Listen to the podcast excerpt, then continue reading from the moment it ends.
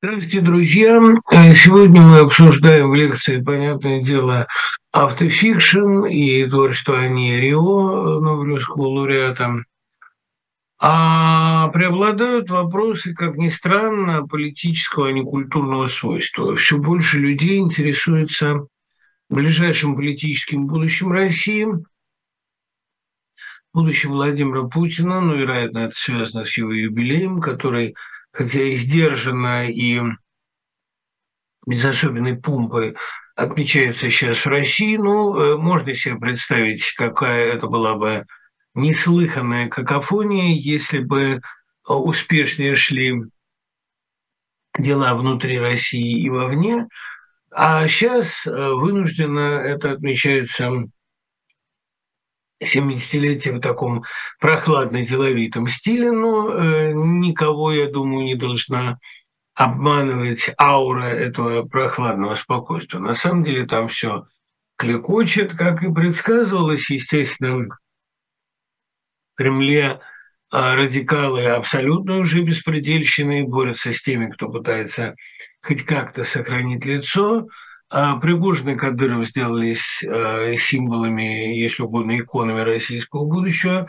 Хорошо, что они не успеют э, развиться и дозреть до полновластных хозяев страны, потому что события приобрели, как уже было сказано, лавинообразный характер, и сейчас все большее количество и стихийных бунтов, и разнообразных локальных негодований, и абсолютной некомпетентности властей, это все как-то постепенно вылезает и а, все чаще и шумнее. То есть лавинообразность процесса, я думаю, сегодня даже для самых отчаянных скептиков очевидно. Отсюда большое количество вопросов о том, как все будет дальше. Ну, вот это дальнейшее, я думаю, мы с вами будем переживать уже вместе, потому что э, как раз период, ну, не скажу баррикад, но период смуты э, чрезвычайно близок. И, конечно, очень понадобятся все люди, способные хоть минимально этот хаос а, организовать и как-то вокруг себя, может быть, минимизировать. Поотвечаю немного, а, потому что, как ни странно, вопросы к культуре напрямую не относящиеся, они мне тоже э, довольно милы. Есть в этом определенная, ну, как сказать, я не могу сказать, что это радость пробуждения. Да? Это даже и не совсем пробуждение, строго говоря. А, ну, по крайней мере, знаете, когда наружу выходит тревога, долго э, как-то вас мучившая, напрягавшая, это э, превосходно. Это лишний раз показывает, что болезнь можно лечить тогда, когда она стала видна, когда она действительно э, вышла на поверхность.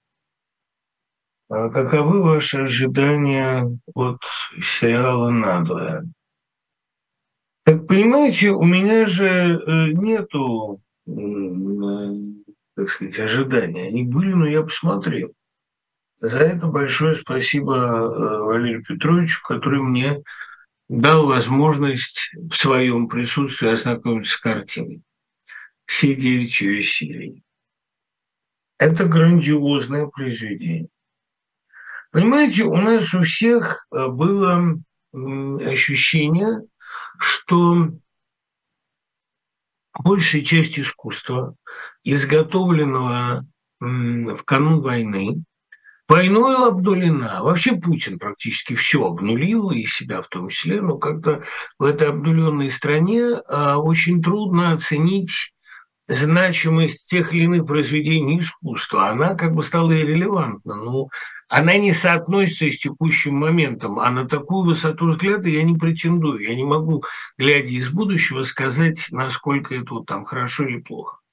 Но э, финальный кадр этой э, девятисерийной картины, которую я посмотрел единым духом, не прерываясь, именно как хорошее, большое полнометражное кино, практически не затянутое ни в одном эпизоде, вот этот финальный кадр, когда этот пароход со свадьбой, я думаю, что никакого спойлера в этом нет, большая часть знает, о чем там речь, когда часть, вот этот вот э, теплоход со флаг, с флагом света уплывает, как такой Титаник на Неве, уплывает в никуда, и на нем танцуют эти глубоко несчастные люди свой истерический танец, и камера уходит на первый кадр, кольцо и сериал, в ту воду с огнями, с которой это все начиналось, а возникает ощущение, что этот «Титаник» очень быстро плывет в сторону айсберга. Война стала грозным, страшным, закономерным эпилогом этой картины. Вот эта картина так сделана, что к нашей текущей реальности подводит каждый ее кадр, все ее лейтмотивы. Один в один она в это вплывает, потому что предчувствием катастрофы там дышит все. Так дышал им когда-то фильм «Качели». И нельзя не отдать должное э, потрясающей интуиции Тодоровского его соавтора по сценарию Севы Бениксона. У меня масса претензий к этому сценарию, я не буду их вслух называть, потому что ну, посмотрим картину, увидим. Но более своевременной, более точной картины я просто не видел. По ощущению, потому как мы все готовили вплывание этого «Титаника» вот в эту конкретную воду. Я уже не говорю о том, что там потрясающее количество лейтмотивов, ну там с ОМОНовскими рядами, с демонстрациями, все подводит к текущему моменту, и я поразился тому, как Тодоровский а, тонко, а, понятно сумел все эти лейтмотивы по картине провести. Она вообще такая ироничная, такая по манере повествования, она немножко похожа на его вторую и наиболее звездную, наиболее известную картину «Любовь», в которой это э, ироническое совершенство, иронический блеск повествования задавал очень важную интонацию. По контрасту с метаниями героев, а прохладная ирония автора создавала замечательный фон, как, кстати, в фильмах Тодоровского самого старшего. Но э, вообще надо со всеми истериками этой картины, с потрясающей работой Ирины Старшенбаум, с невероятным Данилой Козловским. Это лучший фильм о том, почему все произошло. Потому что вся эта жизнь была враньем, гнилью, трухой, подменой. И там один есть эпизод, но вы посмотрите, он в седьмой серии в офисе. Эпизод, который сыгран тоже Козловским на грани истерики, но сыгран так, что я не буду рассказывать, пересказывать. Я, кстати, слово дал, что никаких спойлеров не будет. Спойлеров и нет. Сюжет я не трогаю.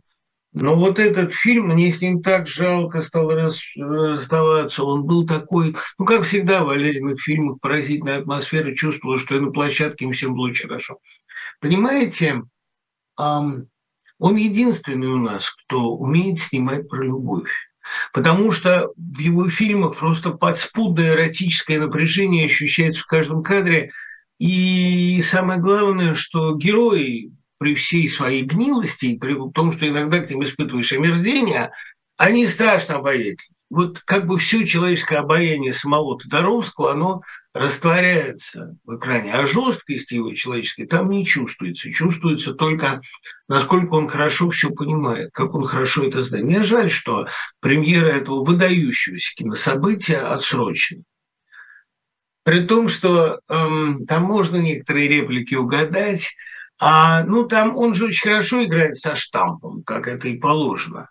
Но штамп не является как бы главным содержанием картины. Главным ее содержанием является предчувствие расплаты вот за такую жизнь. Он стал лучшим хроникером а, вот этой печальной эпохи.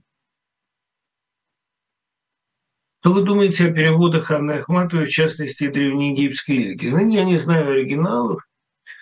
А что касается переводов Ахматовой из китайской поэзии, а из итальянских довольно, довольно обширных, вместе с Найманом она их делала, из корейской поэзии.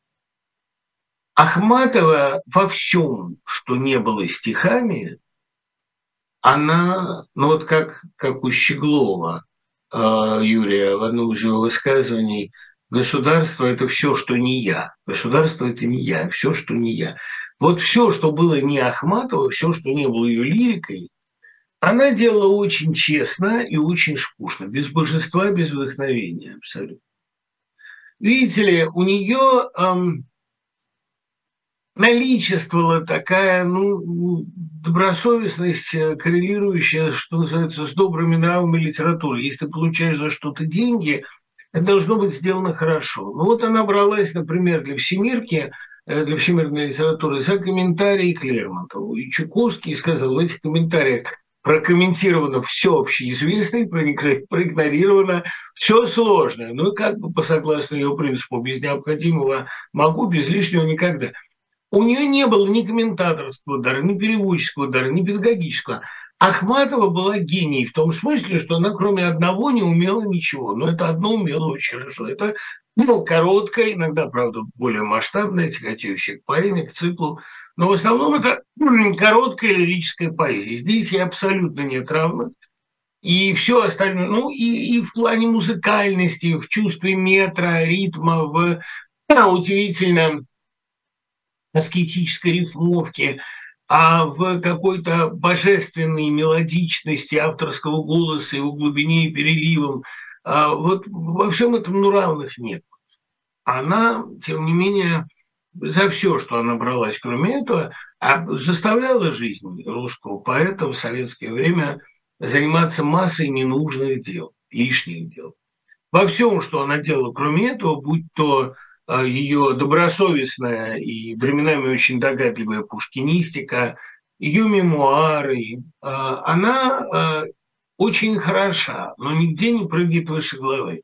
А вот в лирике иногда зазвенит какая-нибудь нота, и ты понимаешь, что ну, гений есть гений. Вот пришла и говорю, как это позднее было у Ахмадульны. Вот вошла как власть имущая, сразу с этой ноты начала, с самых ранних стихов и все. И уже ничего не надо к этому добавлять. Когда читаешь вечер, уже ясно, что в русскую поэзию пришел совершенно феерический, совершенно феноменальный голос.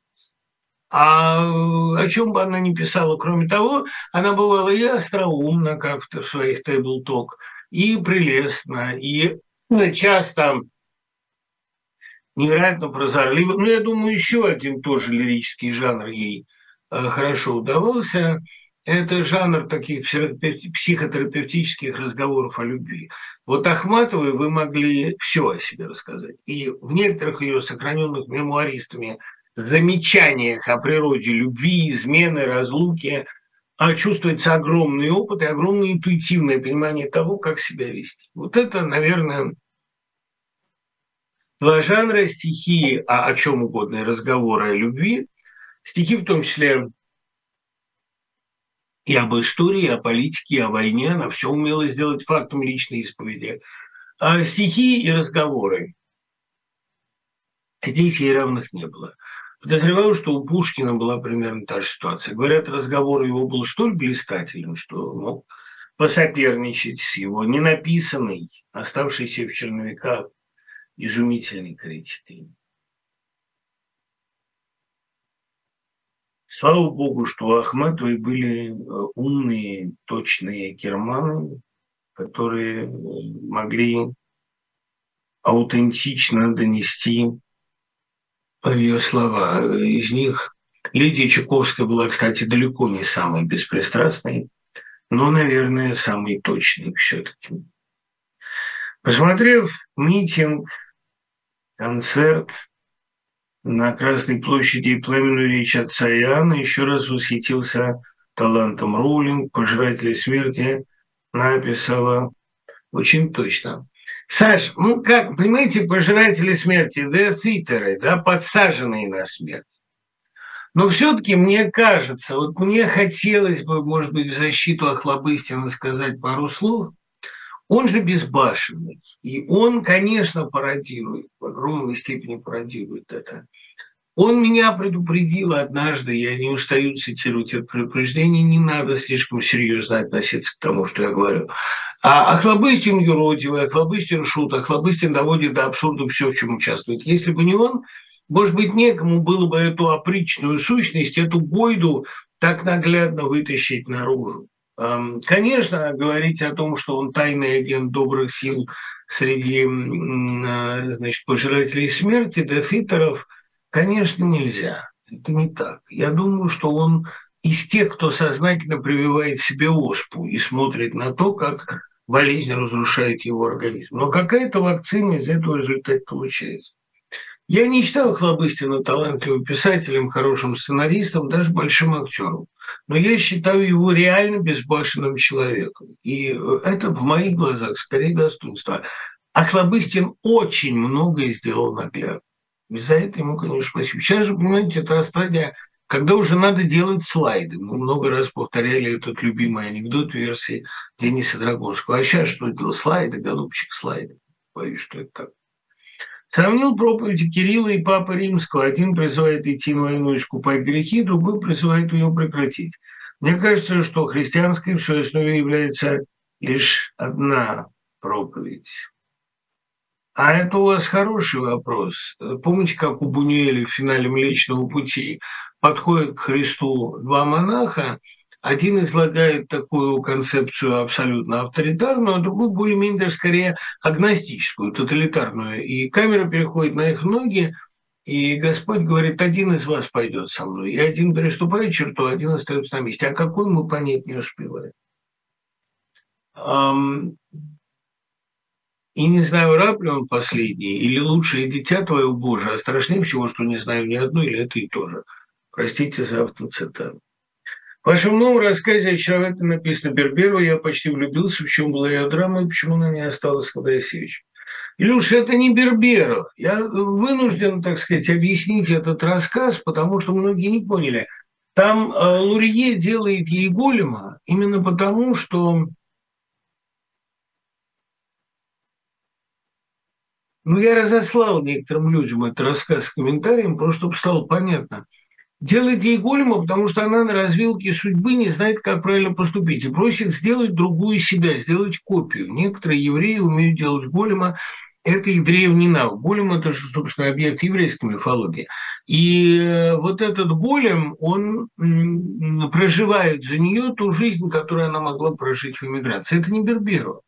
Нина Оленина – это такой эм, чисто звуково привлекательный ряд. А на самом деле эта женщина, когда она там говорит, что я появилась не пойми откуда, считайте, что меня просто не было, она это копия Ахматовой, не, без памяти, без, э, так сказать, ее таланта или с, ну, с минимальным талантом, которая появилась в эмиграции, и за нее проживает ее жизнь. Насколько эта жизнь стала лучше или хуже – мы судить не можем. В этом рассказе это как раз и подчеркивается, что когда они встречаются, они не могут сказать, чья жизнь была лучше. Это выбор, в общем, бессмысленный. Всякая жизнь ведет к катастрофическому финалу. Тот, кто этого не понимает, просто самодовольный болван. Но, э, с другой стороны, это э, Борис Стругацкий сказал, наверное, моя жизнь удалась, иначе мне не было бы так жалко, что она кончается. Жалко, что кончается всегда. А, ну, это катастрофа. Всякая жизнь обречена, я помню, им Тумайон говорила, все начинания обречены, всякая жизнь неудачна уже хотя бы потому, что она конечна. Можно спорить об этом, но я думаю, что эм, и э, героическая жизнь Ахматовой в Ленинграде, и не менее героическая жизнь Нины в резистансе, они э, венчаются одинаково поздней славой и поздним признанием, когда они уже никому не нужны. Ну, условно говоря. А вообще этот рассказ написан год назад и написан именно для того, э, чтобы ответить на вопрос об эмиграции, который перед людьми сообразительными тогда уже стоял в полной. У многих реакций на мобилизацию было не «бей, а замри» или «беги». Здоровая, но стыдная реакция. Все равно, как серьезный мужчина, расталкивая соседей, выскакивает из горящего автобуса. Смогут ли убежавшие жить с этим новым ощущением, что страна – это как хвост, который можно отбросить? Не раздавит ли их это еще? Нет, они совсем не живут с тем ощущением, что страна – это хвост, который можно отбросить. Они живут, наоборот, а с довольно праздным, на мой взгляд, ощущением, которое, кстати, у многих бывает в армии, что можно пересидеть, что можно не допустить в себя новый опыт, закуклиться, превратиться в такую спору с довольно твердой оболочкой, а потом как семя, знаете, а потом, когда опять настанет весна и польет себя теплым дождичком, можно распуститься и дальше расти, разбухнуть и дать победу. К сожалению, даже месячная, даже полугодовалая, даже трехдневная иммиграция – это все равно э, крайне важный, для кого-то негативный, для кого-то позитивный, но меняющий жизнь опыт. Нельзя не воспользоваться шансом изменить свою жизнь и прожить другой вариант, превращаться в спору, закупливаться не имеет смысла. В эмиграции очень многие остаются завсегдатаями русских кафе, русских магазинов, потребителями русских пельменей. И если это уж люди совсем не молодые, они общаются в своем кругу, никто этого не запретит, и ничего дурного в этом нет. Но мне кажется, не воспользоваться новым опытом, опытом познания другой страны и другой жизни было бы как-то, ну, э, не прагматично. Всегда интересно прожить другую жизнь, потому что Господь тебе не каждый раз дает такой шанс. Выучить другой язык – это вторая голова, освоить чужую речь и чужую литературу – это новый опыт. Человек прирастает иммиграцией, а вовсе не редуцируется. Он получает новые возможности, а не утрату э, всего прежнего. И потом, да, действительно, отбросить как хвост, конечно, нельзя, никто к этому и не призывает, но вообще махнуть рукой иногда надо. Понимаете, ибо жизнь – это остров змеиный, да под стать ей родина мать. Мы привязаны к ней пуповиной, но однажды приходится рвать. А не понимаю, почему бы иногда этого не сделать.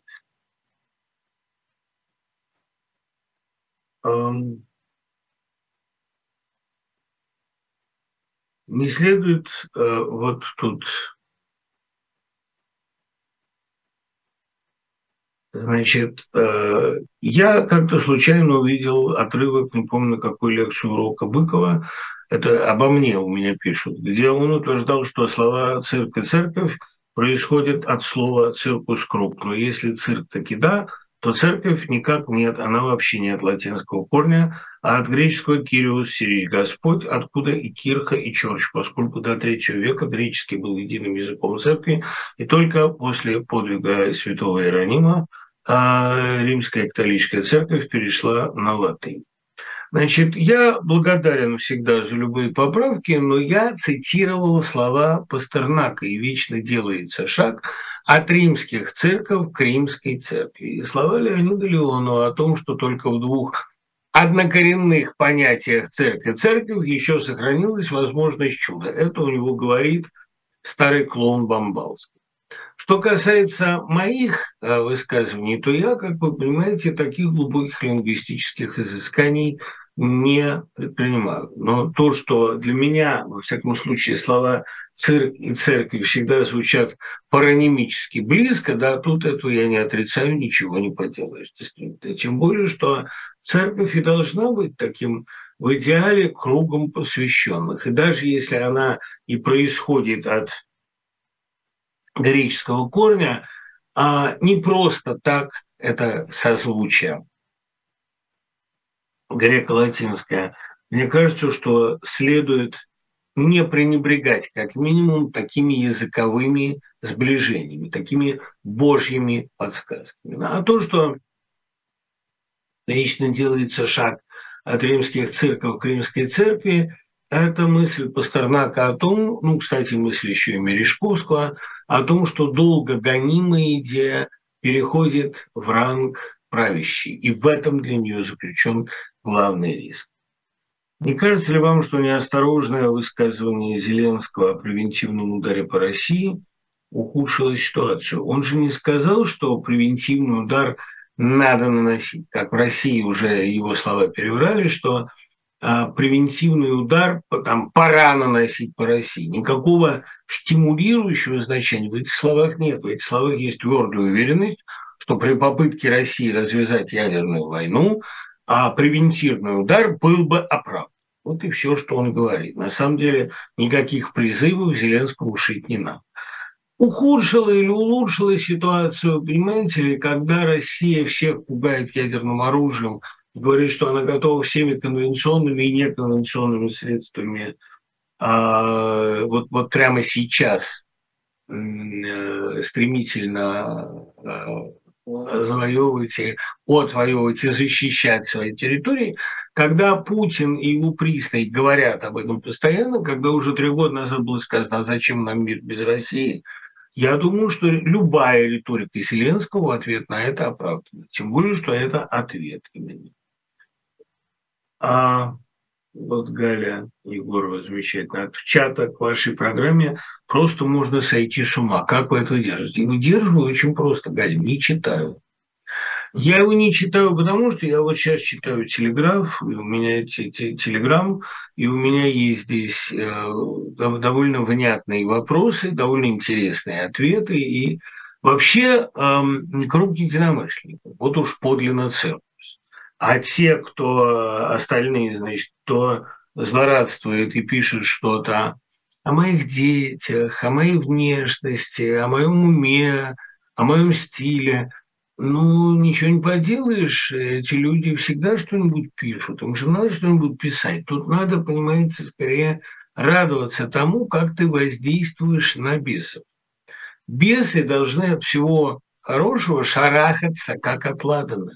И быть э, ладаном для бесов – это довольно приятное зрелище. Можно себя как-то зауважать даже за это. Да? А, как сказано было у Матвеевой, ну и я, знать, немножко художник, если зависть питаю чью-то. Это приятно всегда. Недавно я заметил у себя одну особенность. До войны я надоедал сам себе с бесконечным планированием и загадыванием жизни. Было во мне что-то от Каренина, при этом будущее страны казалось мне туманным. Но сейчас я вижу вектор развития страны и общества, при этом перестал загадывать что-то лично про себя. чувствую, что падаю, а свет выключили. Согласны ли вы с тем, что частная судьба человека в переломные времена заслоняется большой историей, хотя она и состоит из отдельных историй каждого. Ну а какие могли быть гадания какие могли быть догадки о собственной судьбе э, в э, начале 43 -го года, условно говоря, во времена Великого Перелома. И вообще в момент войны, в момент великой бифуркации, в момент абсолютно бессистемного хаоса, когда вектор виден, а конкретные пути совершенно непостижимы, как можно в эпоху такой эм, резкой и такой в общем, мощной всемирной турбулентности прогнозировать что-то о частной судьбе. Тут экономический обвал идет за экономическим обвалом, тут э, репутации, нажитые годами, рушатся, тут люди, э, действительно, когда-то служившие духовными ориентирами, чпокают, как пузыри на болоте один за другим, а вы говорите что-то о личной судьбе. Но тут можно только знать одно. Есть некоторые вещи. Надо обозначить для себя – в борьбе с хаосом какие-то вещи, которые вы ни при каких обстоятельствах делать не будете. Вот это то единственное, что можно предсказать. Ну, тоже при всех обстоятельствах непонятно. Под пыткой, может, и будете там, или под расстрелом, но э, под угрозой расстрела. Но э, добровольно вы на них не пойдете никогда. Вот просто для себя наметить такие вещи. Это мне Илья Фанинский любил рассказывать, как э, борется с песочными такими оползнями. Его засаживают помаленьку, миллиметр к миллиметру, засаживают соснами так, чтобы они начали держать это, вот как-то сплетаться корнями и держать. Надо э, этот зыбкий песок, этот песочный оползень, вот миллиметр за миллиметром засаживать какими-то табу, какими-то... Вот этого я не сделаю. Вот это единственное, что можно предсказать. А так, ну, конечно, идет грандиозная грандиозная, катастрофическая перемена э, участи всего мира. И ну, мир заслужил это, потому что мировые войны, они и развязываются в тех ситуациях, где люди долго набивались на масштабный ответ. Вот они его получают таким образом от мироздания. Кому бы из русских писателей XIX века вы дали Нобелевскую, или она только для 20 я думаю, что если брать русских именно, то Тургенев наиболее заслуживал ее именно как последовательный гуманист и как человек, больше всех сделавший для западной литературы. Это европейские премии. Еще раз я повторяю слова уже упомянутой здесь Анны Андреевны Ахматовой. Это их премия. Кому хотят, тому дают. Она это сказала о государственной премии, о сталинской, но мы можем сказать о Нобелевской. Это их премия. Хотят они поощрить те или иные качества, те или иные жанры, пусть поощряют, их проблема. И мне кажется, что хотя я очень резко недоволен этой Нобелевской, ну, забыли они меня спросить, вот что поделаешь, представьте, меня забыли спросить. Но даже если они и а, присуждают ее, по их мнению, за последний гуманизм, то мне кажется, что как-то в русле поэтики просвещения более всего находился Тургенев. Конечно, и Чехов заслуживает Нобеля, безусловно, и мог бы его получить, и Нобель бы ему очень не повредил. Э, и, конечно, Толстой, и, конечно, Достоевский, хотя Достоевский бы ее не принял, зачем ему какие-то там европейские признания, но, тем не менее, а может быть, наоборот, это перемкнуло его, как-то заставило бы его обратить внимание на Скандинавию, о которой он до этого думал очень мало. Но как бы то ни было, Нобелевская премия э, присуждается все-таки за утверждение нобелевских ценностей, ценностей гуманизма, просвещения, свободы, правозащиты, благотворительности и так далее. Она и сама ведь имеет, в общем, а, благотворительный характер. А, это не чемпионат мира по литературе, это чемпионат мира по добронравию, разумеется, и по созданию новых жанров. Следующая Нобелевская премия вполне может быть присуждена, чего давно ждут, за графический роман. Скучаю по передаче «Нобель дожди», хорошо бы она возобновилась, хорошо бы передачу про Грасса, Бекета и Сарамага. Арин, про Сарамагу у нас, по-моему, была, хотя я не убежден. А про Грасса была точно, а вот про э, Бекета, по-моему, не было, но имело бы смысл. Я к Бекету отношусь весьма уважительно. У нас будет на «Дожде» множество программ, вообще э, будет столько новых проектов, особенно у «Дождя», мы, я же говорю, находимся накануне культурного взрыва. Вот Алина Витухновская считает такую точку зрения наивной, а я считаю наивной Алину Витухновскую, что не мешает нам глубоко уважать друг друга. А... Я раньше посмеивался над эмоциональностью, поверхностностью, поспешностью наших славянских братьев, которых мы вот тут решили спасти – а, а недавно поймал себя на мысли, что остервеневший инфопоток, вырвавшийся из какого-то подземного канала, где он тихо журшал в последние годы, дырявит мозги не хуже пулемета Максим, замечает повестку, путает, ставит тупик, заставляет себя слушать, модальности какие-то использует долженствования, проходит через все замочные скважины, через уши родственников и становится бедствием, не сводит положение, меня в положение полностью дезориентированного субъекта. Как этому сопротивляться, если терапевтическая литература для такого случая? В случае терапевтической является прежде всего автобиографическая идеология Хафнера, а, история одного немца и некто Гитлер. Но Себастьян Хафнер в переводах Никиты Елисеева – это уже такая терапия, которую смели с полок давно, еще до войны и спецоперации мобилизации. Но на самом деле вообще любая литература, которая касается 19, 20 э, века, его 30-х годов. Вот я здесь слушаю семинар Мейбл Березиной по Муссолини, это очень показательно. Я вам сейчас покажу одну книжечку, крайне полезную, которую я тут прикупил а, в книжном магазине такой э, интеллектуальной прозы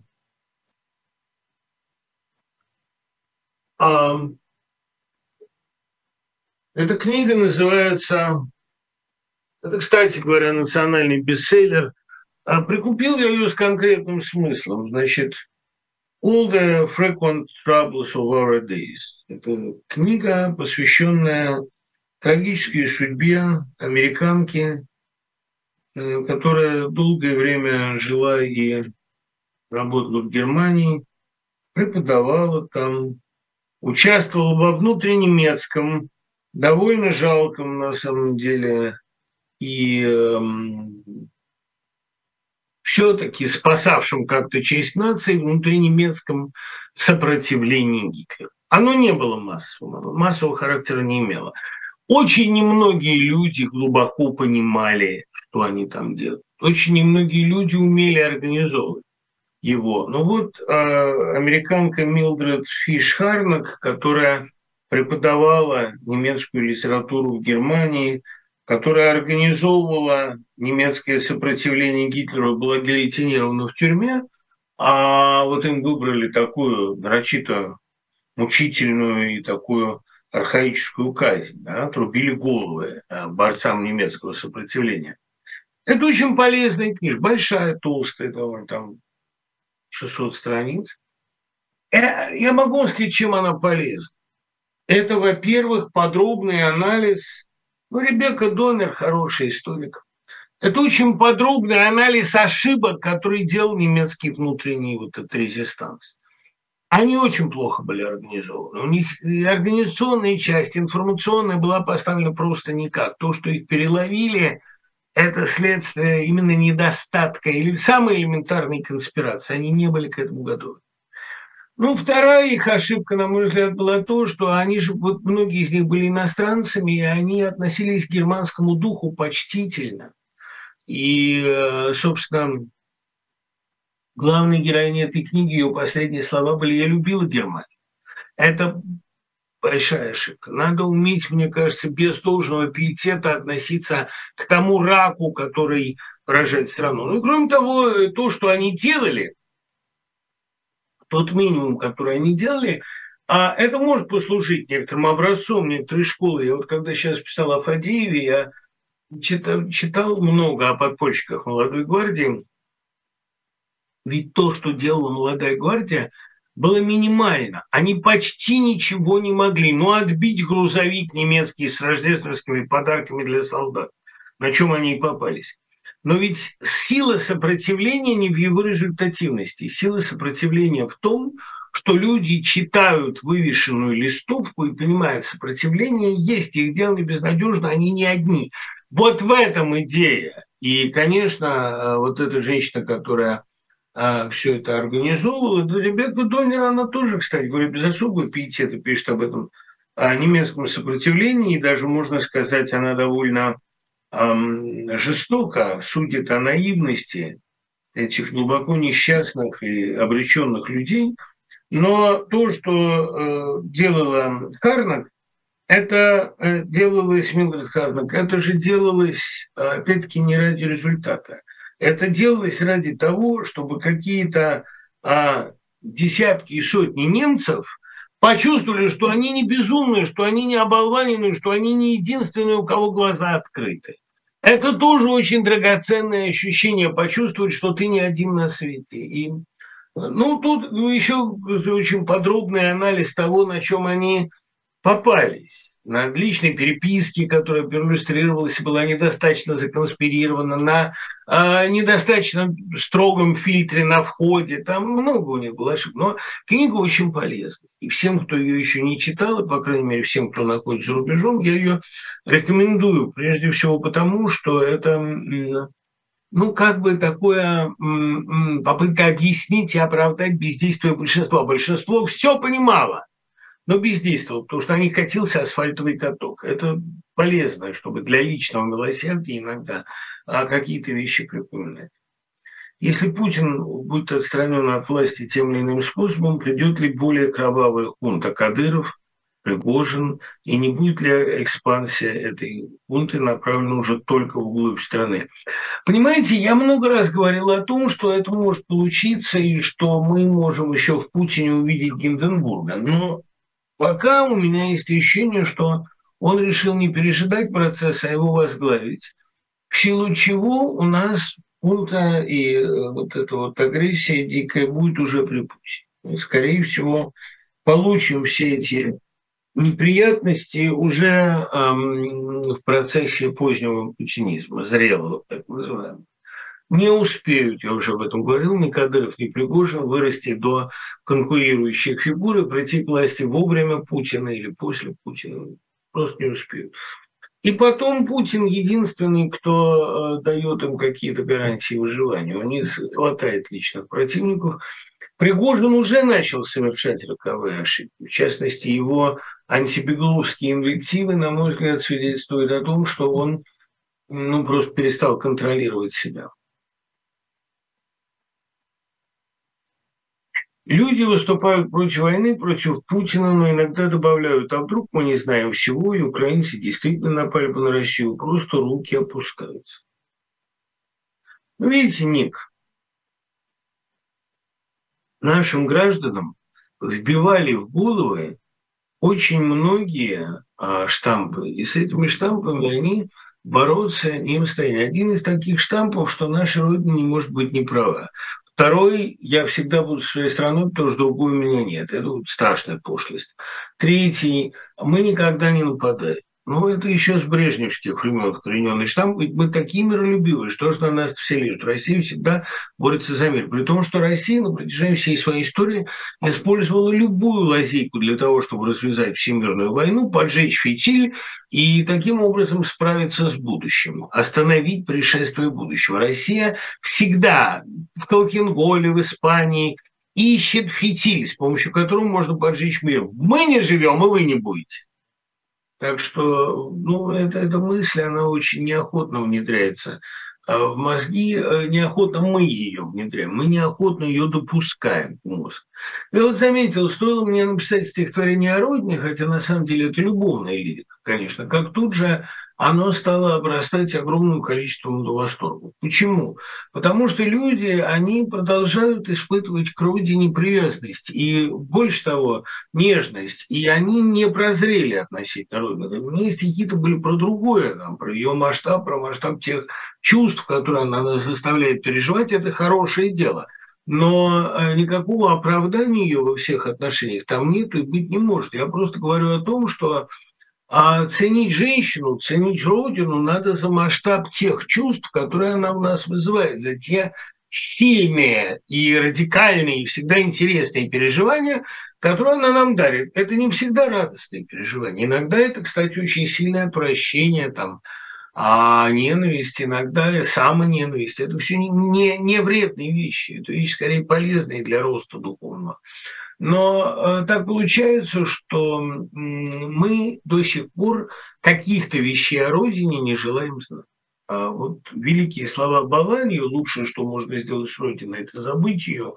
Эти великие слова вряд ли в России будут услышаны, потому что мы э, вот от этой пуповины очень крепко зависим и от всего мира остального слишком сильно отличаемся. Поэтому нежность к родине – это то, что здесь вызывает самую одобрительную и самую общую реакцию. И, и главное, я хорошо понимаю вот этот теплый ресентимент, с которым говорят, права она или не права, но это моя страна. Это чувство уюта. Тем самым ты становишься на сторону зла и попадаешь под его защиту. Говорят, очень приятно. Как победить гордыню? Я ходил на митинги, распространял листовки, подписывал петиции своим именем. И за всю жизнь, прожитую только при Путине, никогда не приспособлялся. Открыто говорил о своих убеждениях в семье, школе, университете. Вижу, как люди равнодушно смотрят даже не на горе Украины, а на собственную трагедию. Или злорадствуют над несчастьем репрессированных или беженцев. Я чувствую себя лучше их и испытываю тайное презрение. Я же говорил, что Россия дает большой эмоциональный диапазон. То, что вы испытываете, это тоже своего рода подпольное счастье, такой ресентимент. Меня пытаются учить люди, которые толком не жили сами. Как достичь смирения? И не ради подонков, а просто, чтобы самому от себя тошно не было. Мне кажется, Россия делает слишком много для того, чтобы испытывали смирение. Она показывает всю иллюзорность любого результата. Но вообще, если говорить э, серьезно, а не смирение нужно сегодня русским, не к смирению хотел бы я призвать. Не надо уж слишком-то смиряться. Еще раз назовите немецкую антифашистку. Это американская антифашистка Милдред Харнак. Ну, или там Фиш Харнак, если брать еще фамилию по, по мужу. А Милдред Харнак – это э, американская германистка, которая преподавала в Берлине пока и создала там подпольную организацию. Какие аргументы использовать, преподавая сейчас русский язык в Европе? Аргументы очень простые. На этом языке была создана лучшая проза XIX века и лучшая поэзия XX века. Так говорили многие, начиная с Аксенова, и я с этим совершенно солидарен научить невозможно, а научиться Да, корень слова «образ», образование, корень слова «образование», «образ». Э, нет, там более сложные, опять-таки, более сложные этимологии, тоже не хочу в это погружаться. А, образовать – это не значит создать образ, это значит что-то из себя сделать. Ну, там долгая история этого слова, но одно могу сказать, что э, образование в современной России – это самая больная тема и самая мучительная. И заниматься будет очень чем. Сейчас об этом поговорим. А, знаете ли вы второй куплет из песни Кима в фильме «Ярослав королева Франции»? Там этих песен штук пять. Из них самая известная «Барон Жермон поехал на войну». Ее я знаю целиком с начала до конца, и вы тоже ее знаете. Она есть в картине. Второй куплет э, в песне, которая начинает картину, а жажда усталых коней да утолиться зерном, жажда сожженных полей да утолиться посевом, множество раз републиковалось. Да, там. А вот на престоле добрый король сидит, самая моя любимая, тоже там звучат оба куплета, но э, думаю, что в сети можно найти. А в «Вороне Жермоне» какой же второй куплет? И каждый день он воевал и даже на ночь надевал доспехи боевые, а в эти дни его жена вела бои свои одна – Бои такие, боже мой, что после утром шли домой едва живые. Маркиз Парис, Виконт Леон, сожжен английский пароходик. А, у меня есть версия, что финал нашей драмы будет настолько страшным, что людям просто придется пошевелиться, чтобы элементарно выжить. А ну не надо уж так прям э, бояться. Да. Эм. А, как у меня в таком стихотворении танго когда ненастья с его и пря начнут сменяться кружевом декабря, потому что это, ну, это счастье, попросту говоря. Это всегда счастье. Любая радикальная перемена в жизни, даже если она потом оказывается катастрофической, воспринимается как перемена участи и, следовательно, облегчение. И, кстати говоря, вот после такой довольно страшной атмосферой, эм, довольно жуткой, удушающей атмосферой а в надвое, истерической и при этом такой действительно герметической, война начинает казаться не то что облегчением, а разрешением долгой ситуации. Дмитрий Львович, через час будет мой 29-й день рождения. А, я решил вам отправить первую половину романа, который писала 6 лет. Это девушка, которая пишет под псевдонимом «Баварский лев», девушка из Новосибирска, автор очень хорошего романа о немецком фашизме, романа, который действительно масштабно задуманный, грандиозно как-то по ее молодым годам грандиозно фунтирован, очень тщательно продуман. А я ее поздравляю и э, желаю скорейшей публикации текста, внимательнейшим образом его прочту в новом варианте. И считаю, что примером замечательной прозорливости было обратиться к этой теме 6 лет назад. И я рад, что мы уже 6 лет общаемся. А какие из мировых литераторов остались самыми реализованными? Из русских, по-моему, Гаршин. Ну, талант Гаршина был наибольший. А если брать вот его генерацию, только с Чеховым его можно сравнить. Лотреамон, а, который в 23 года а, умер от чехотки, а обещал стать и стал, по большому счету, отцом мирового сюрреализма. Кафка умер, не закончив «Замка» главной своей книги. Не знаю, стал бы заканчивать, думаю, что стал бы. А Акутагава умер на пороге колоссального творческого взлета. А уж какие вещи могли бы сделать Абериут и Хармс, Веденский, какую прозу – то, что утрачен роман Веденского «Убийца вы дураки», это, мне кажется, одна из величайших утрат а, в мировой литературе. Да нет, много-много всего. Лермонтов. Да, о чем мы говорим?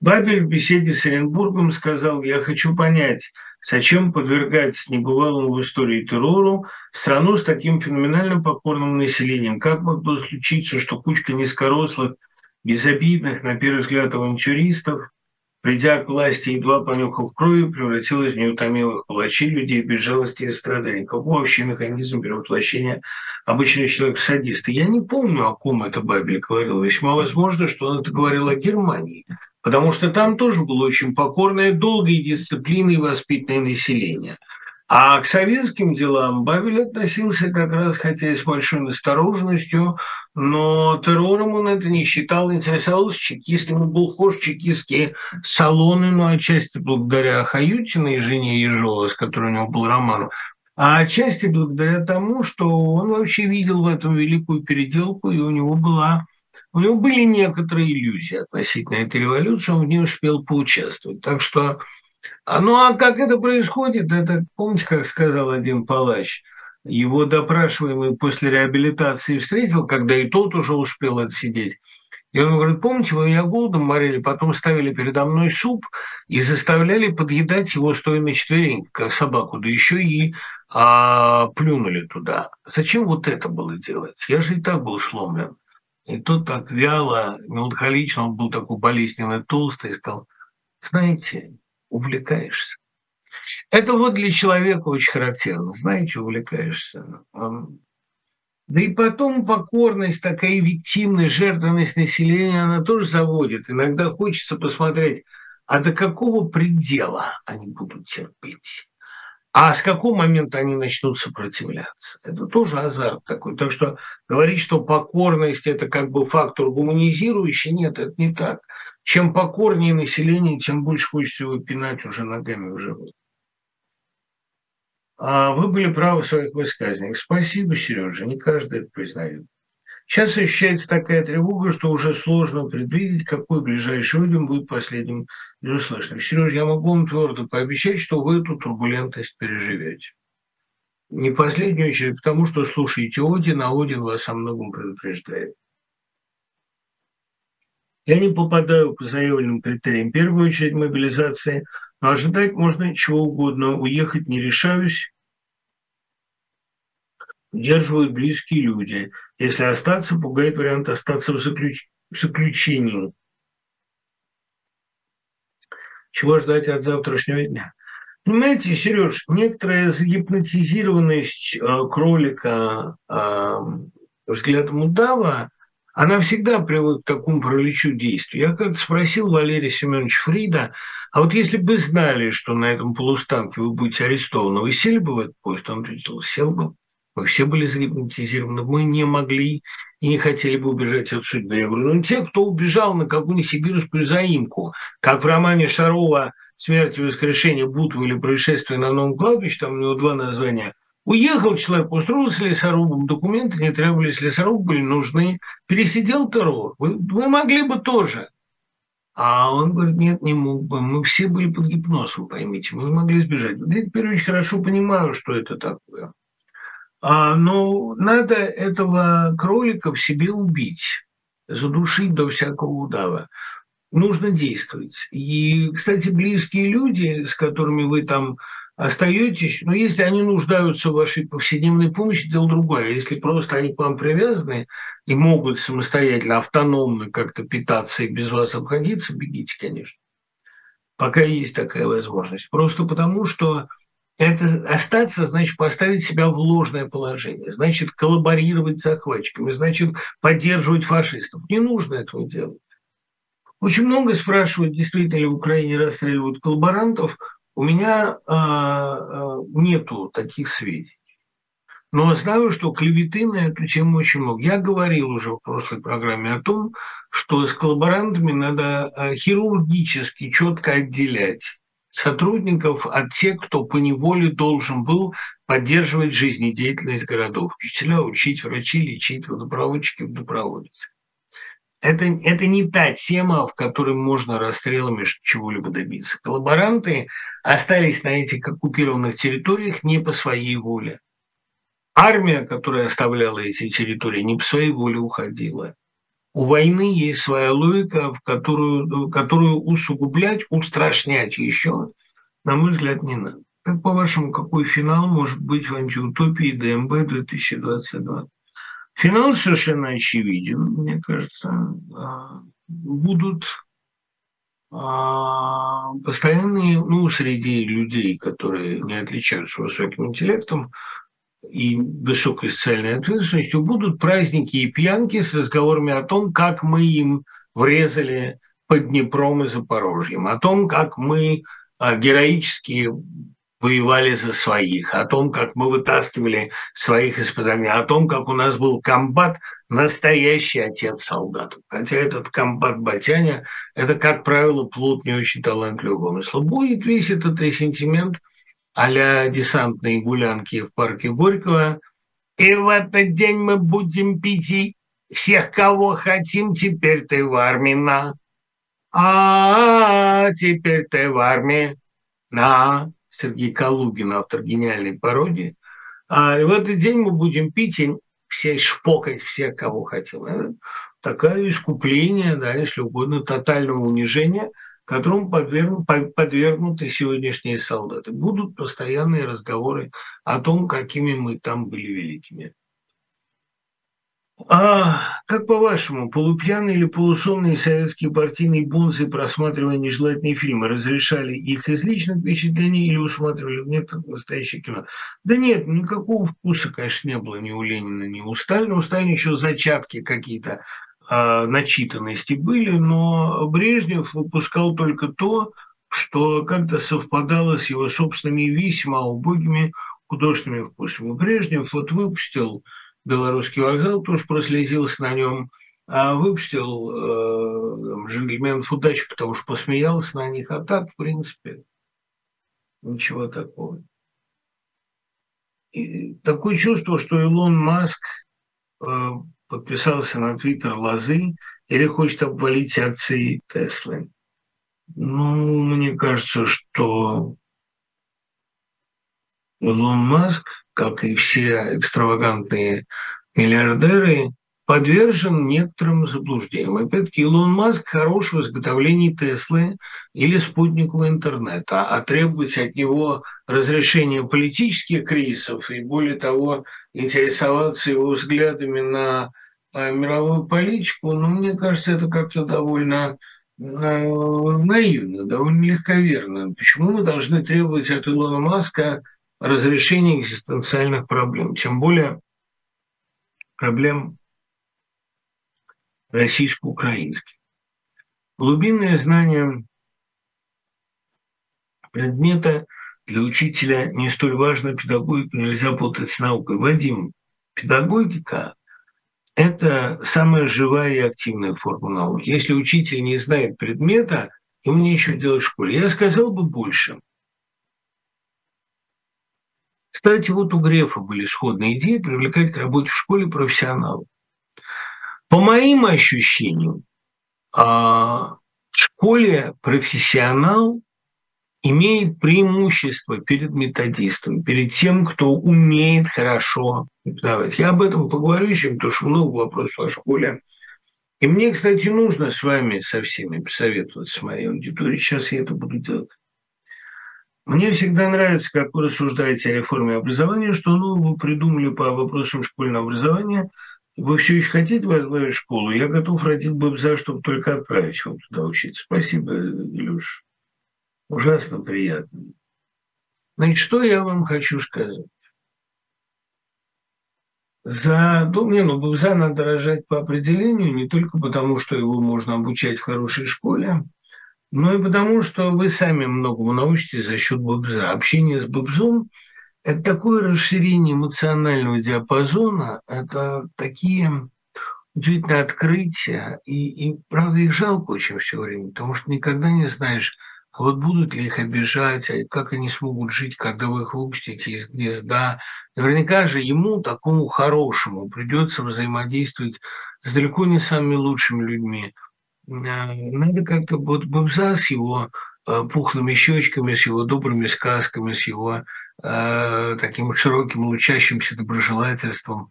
Надо как-то ограждать от жестокого мира, а это очень тяжелое, очень серьезное испытание. Я, знаете, вот о чем иногда думаю с настоящим ужасом.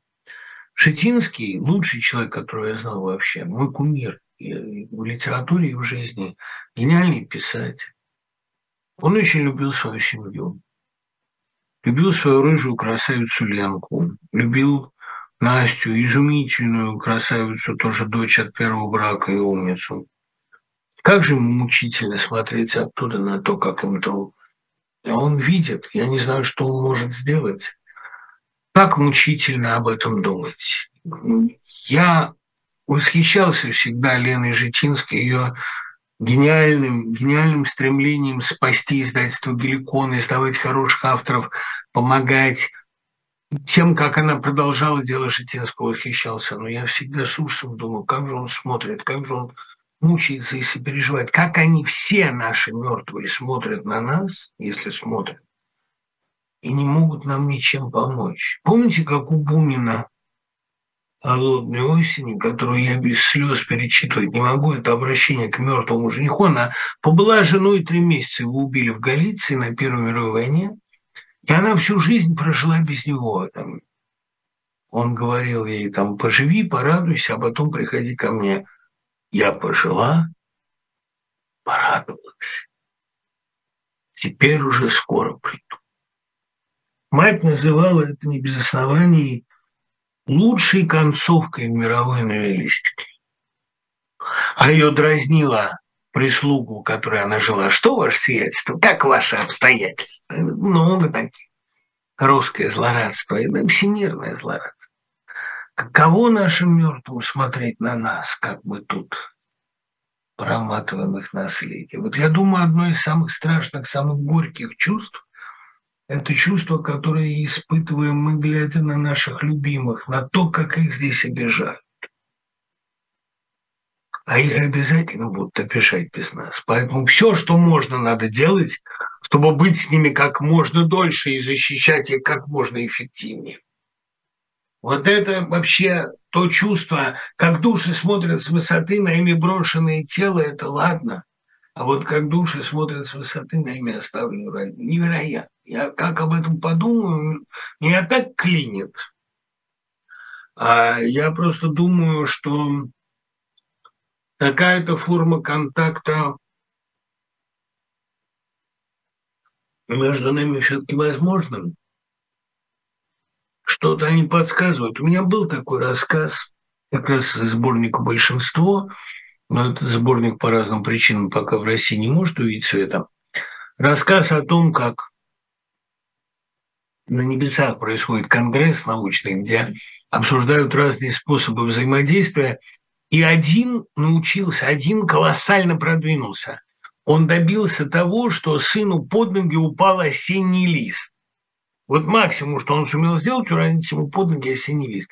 И этот осенний лист спас его от неверного поступка. Это, ну, такая история, э, чисто гипотетическая, но с большими слезами написана.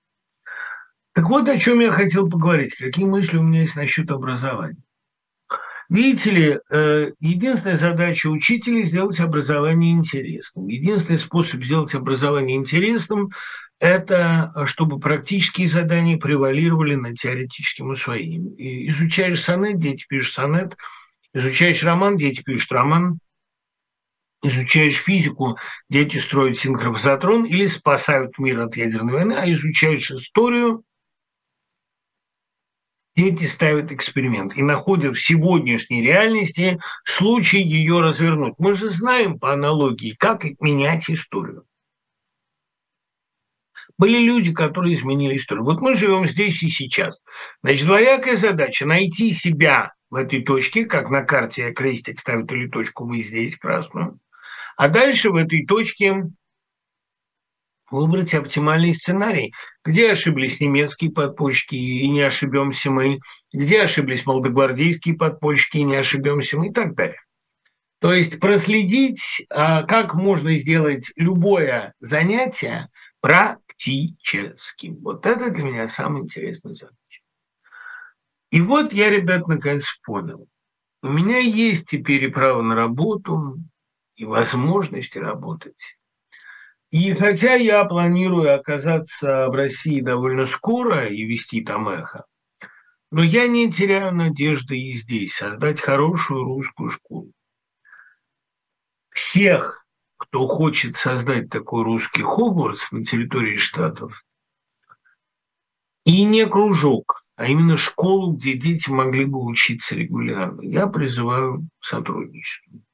Если уже есть такая русская школа, которая готова меня туда пригласить, или методистом, или а, преподавателем, я очень бы об этом просил.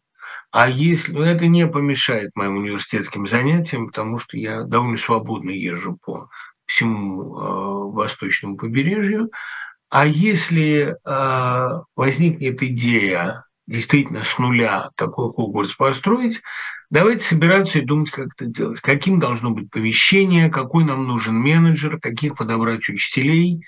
Педагогический коллектив я подобрать берусь, и, уверяю вас, никакого непотизма тут не будет. Я буду брать не своих, а тех, кто объективно хорошо преподает.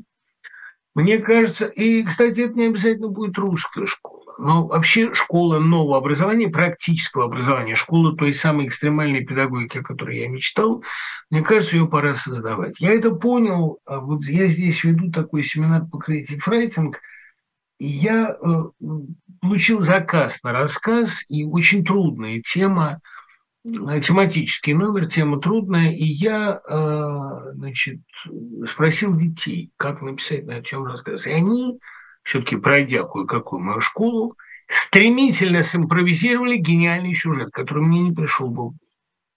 Рассказ ими написан, и я и напечатаю. Естественно, со там, ссылкой на то, что это написали мои студенты. Но это я убедился, что моя программа обучения работает. Также она работает в американской литературе, также она работает в истории русской литературы. В общем, литературу я преподавать умею. Не знаю, насколько я умею ее делать, но мне кажется, что а, семинар по истории хороший мы могли бы создать, как раз смотреть практический аспект истории. Что сегодня делать? Какие уроки нам надо извлечь из нее сегодня? Любого человека, который готов мне созда- помочь в создании вот такой школы, а может для меня создать, чем черт не шутит, а может при моем участии создать такую школу, которой дети получали бы, не знаю пока на каком языке это надо обсуждать, получали бы навыки э, новой жизни, получали бы навыки э, новой педагогики. И я могу вам сказать, почему. Потому что старая педагогика истлела уже во всем мире. А вот слушаю вас в Фейсбуке, фотографии, снятые в сентябре в Саннивейле, а с вами и Ким. Спасибо, да, мир довольно-таки э, тесен, это приятно. Что мне делать с присягой, принимать ли ее? Не ставить себя в ложное положение, не ставить себя в положение, когда вам надо присягать бесу, когда надо целовать черту под хвост. А, ну, если у вас нет возможности от нее уклониться, ее придется применять. Мы можем сейчас идти только вперед, а значит, не стоит опускать руки. Сосредоточьтесь на своей работе, и тогда Россия станет сильнее. Вот Катя Зильберг, да. Приеду. Все брошу и приеду. Ну, то, что мы все съедемся праздновать Новый год на эхо, это не вопрос. Но давайте еще и съедемся для того, чтобы все-таки сделать нормальную школу. Америка – это идеальная среда для того, чтобы здесь проводить хорошие эксперименты по формированию нового образования. Образовательный канон не так жестко, как поступлению в институты мы сможем подготовить детей. Это не проблема. Надо заниматься серьезно лицензированием и так далее. Я не собираюсь идти в военкомат, но чувствую себя дезертиром. Не надо чувствовать себя дезертиром. Вы дезертир, если вы выполняете их распоряжения, если вы позволили себя поставить им на службу. Вот тогда вы дезертир. А если вы свободный человек, не желающий принимать участие в убийствах, вот тогда вы в настоящей армии, на настоящей передовой. А это приходится нам а, отмеченным, признаться не примену, вести со своим отечеством, отечественную войну. У меня был такой цикл «Невольные переводы», надо было стихотворение выдать за перевод, чтобы его напечатать, а, из Рафаэля Альберти. Но мне кажется, что Рафаэль Альберти не обиделся. Что думать относительно вот этой школы, что делать относительно э, школьного образования и какие у меня есть мысли об образовании. Понимаете, я настаиваю только на одном. Сегодняшнее образование должно иметь немедленный прагматический аспект. То есть я не призываю учить детей только тому, что им пригодится в жизни. А мы не знаем, что в жизни пригодится. Но обучая, нужно немедленно ставить перед ребенком практическую задачу. Если вы учите детей снимать кино, они должны снимать кино. Если вы учите истории или там, я не знаю, ну, географии, они должны написать историю того места, где вы находитесь, раскопав его геологически, а выслушав рассказы стариков, поняв, что здесь было сто лет назад. Вот школа, вот дом, где мы занимаемся. Что было на месте этого дома сто лет назад? Чья торговля, магазин чая, да, и прелестная хозяйка этого магазина была кумиром, кумиршей местной всей молодежи, из нее было три дуэли, все три со смертельными исходами.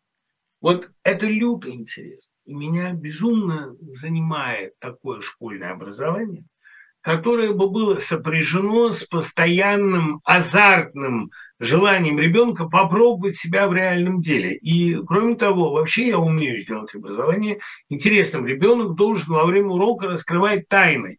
На уроке истории, на уроке литературы подбрасывать ему эти тайны и стимулировать его самостоятельность. Вот у меня была такая мастерская в новой школе, она называлась «Бейкер-стрим». Там я э, ставил перед детьми задачи, могут задавать мне любые вопросы, могут производить любые разыскания, раскрыть тайну. И вот тайну женщины из Издалин, на мой взгляд, они раскрыли. Они сумели доказать, что она не спасалась от преследования, а сама преследовала, что она была агент, э, агент Моссада, который отлавливал нацистских преступников, и поэтому погибла. А ее восточноевропейское происхождение – ее а, таинственные псевдонимы, ее множественные документы, то, что она всегда выбирала комнату с балконом, чтобы отслеживать не преследователя, чтобы следить за объектами своей охоты – и гибель, конечно, от руки кого-то из нацистов. Мне кажется, здесь все довольно понятно и похоже, особенно если учесть, что в это время Моссад очень активно отлавливает нацистских преступников по всему миру. Недавно был Эйхман, одновременно происходят поиски еще нескольких охранников из нацистских лагерей. Понятно, что он наделал в Норвегии. Они там укрывались во множестве, а сколько там было коллаборантов. Поэтому дети вот до этого додумались. Вообще, мне кажется, что ставить перед ребенком интересные вызовы, давать ему нестандартные задачи, делать обучение для него праздником, чтобы он в процессе этого праздника осознавал свою значимость, что он, у меня получилось, мы вырастили около школы огород, в котором растут ананасы, хотя ананасы в этом климате не росли никогда, мы вывели морозостойкий ананас. Разве это не увлекательно? Но это как роман Киселева «Девочка и птицелет», когда ищут катализатор для сокращения резиновой мышцы, чтобы птицелет летал и находит. Этим катализатором оказывается сигаретный пепел там, или что-то, там сахар горит. Или вот это. Очень интересная история, ну, там можно много чего а, выцепить из истории мировой педагогики, когда люди а, решали реальную прагматическую задачу процессе обучения. Это э, ничего не поделаешь, другого способа обучения не придумал. Конечно, я с готовностью и радостью приму помощь любого человека, который захочет это организовать. Финансовая помощь мне не нужна. Я не хочу, чтобы у меня получались, появлялись спонсоры какие-то. Нет, не ради спонсоров я делаю, я зарабатываю преподаванием. Но ну и потому что книжка у меня выходит. Я хотел бы, чтобы мне помогли с организацией этого процесса. Вот как в Америке поставить такое дело, я пока не знаю. Нам своя школа нужна, и не летняя, а регулярно. Может быть, в формате кружка, может, что-то. Мы могли бы учить детей и журналистике, и литературе, и вообще любым гуманитарным специальностям. Но лучше всего, мне кажется, история, потому что прагматический подход к истории – это самое интересное. Ведь, понимаете, уроки истории нужны для того, чтобы не допускать повторений, чтобы тебя не оставили, как все время говорит Родинский, чтобы тебя не оставили на второй год. Это очень важная вещь. Но разве Тургенев открыл Вселенную по меркам 20 века? Ну, типа русской женщины, типа лишнего человека, это все было? А, нет. Э, знаете ли, э, Тургенев открыл новый тип роман. Он создал новый роман, короткий, компактный, бесфабульный, актуальный, а, полифонический, а, без морали, четкой и а, с огромным простором авторского домысла, он создал европейский роман, читательского домысла, он создал европейский роман. До него европейского романа не было. Почитайте, что писал Флабер в молодости, первый вариант воспитания и чувства, что он стал писать, почитав Тургенева и познакомившись с ним. А лейтмотивы, потрясающе точные речевые характеристики, ирония, жесткая политическая актуальность, привязка к конкретной эпохе, но при этом а, вечные вопросы, вынесенные в подтекст. Вообще подтекст – это тургеневское открытие, потому что на что отцы и дети – это огромная на самом деле школа, а, огромный опыт нужен для того, чтобы правильно понять это. Тургенев научил европейцев не только писать, но и вдумчиво читать.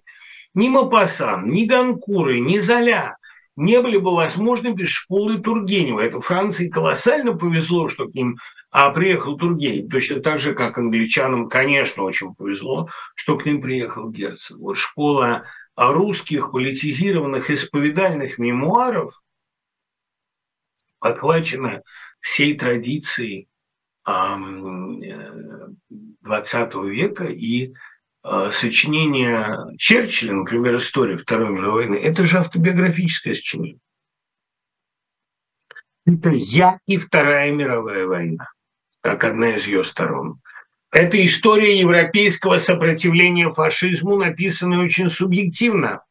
Русские писатели приехали на Запад и научили Запад вот такой, кстати, иногда изоповой, иногда очень хитрой и тонкой литературе, но, безусловно, научили.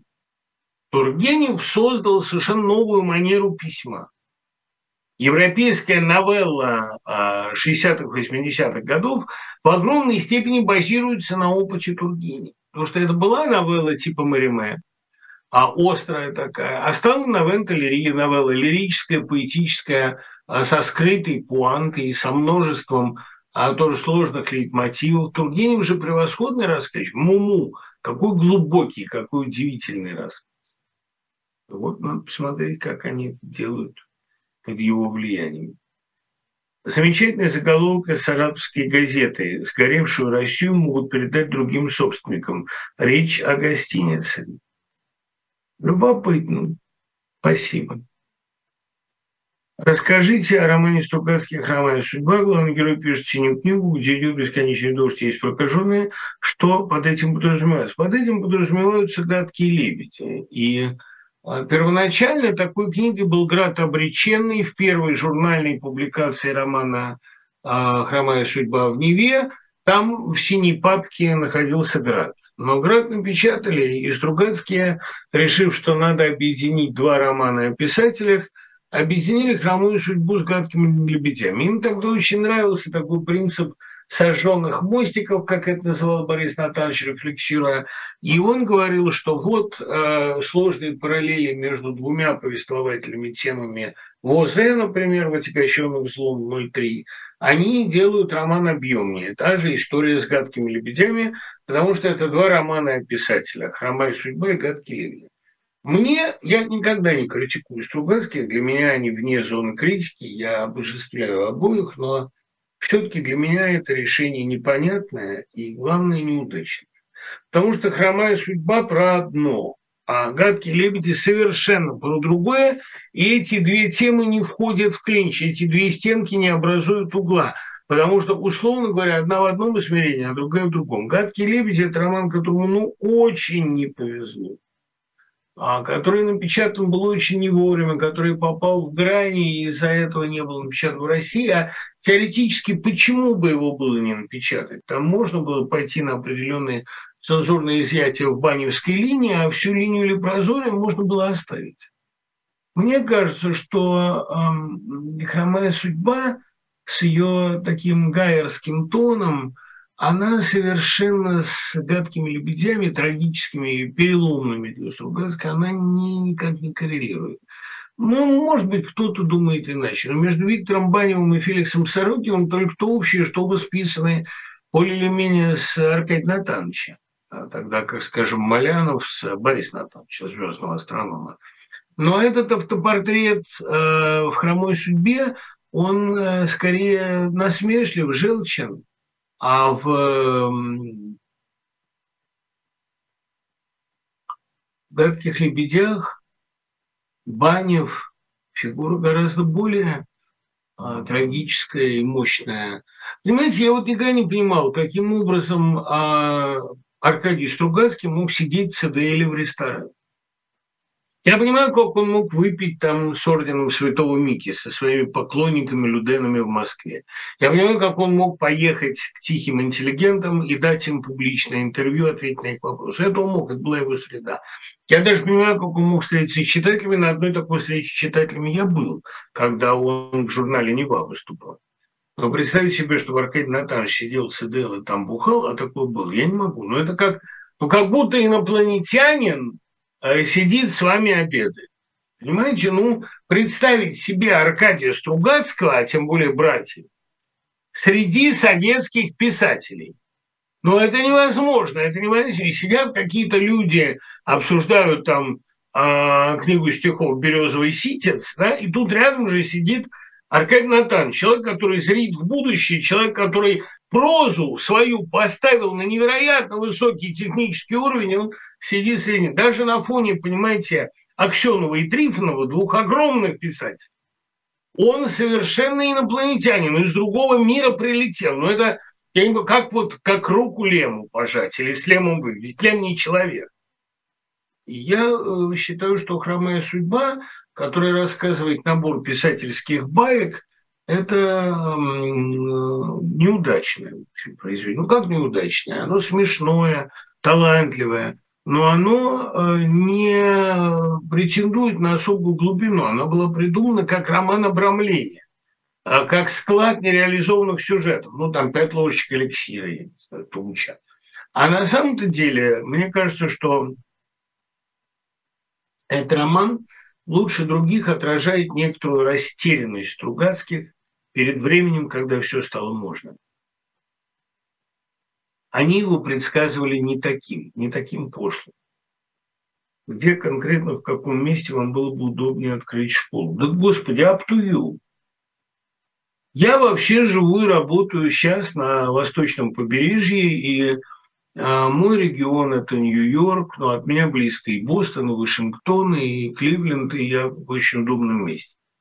Где сможем, там откроем. Где найдем помещение, там откроем. Я готов на благо этой школы а, все свое время положить.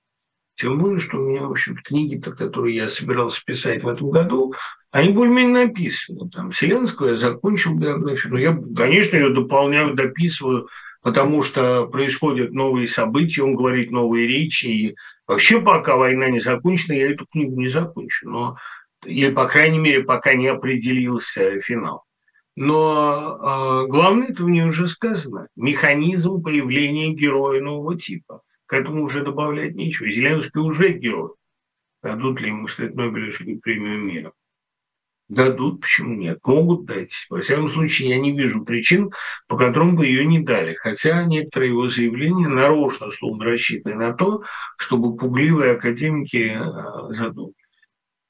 Не кажется ли вам, что эссе Эрнста Юнгера «Под в лес» стал до невозможности актуальным в текущих реалиях?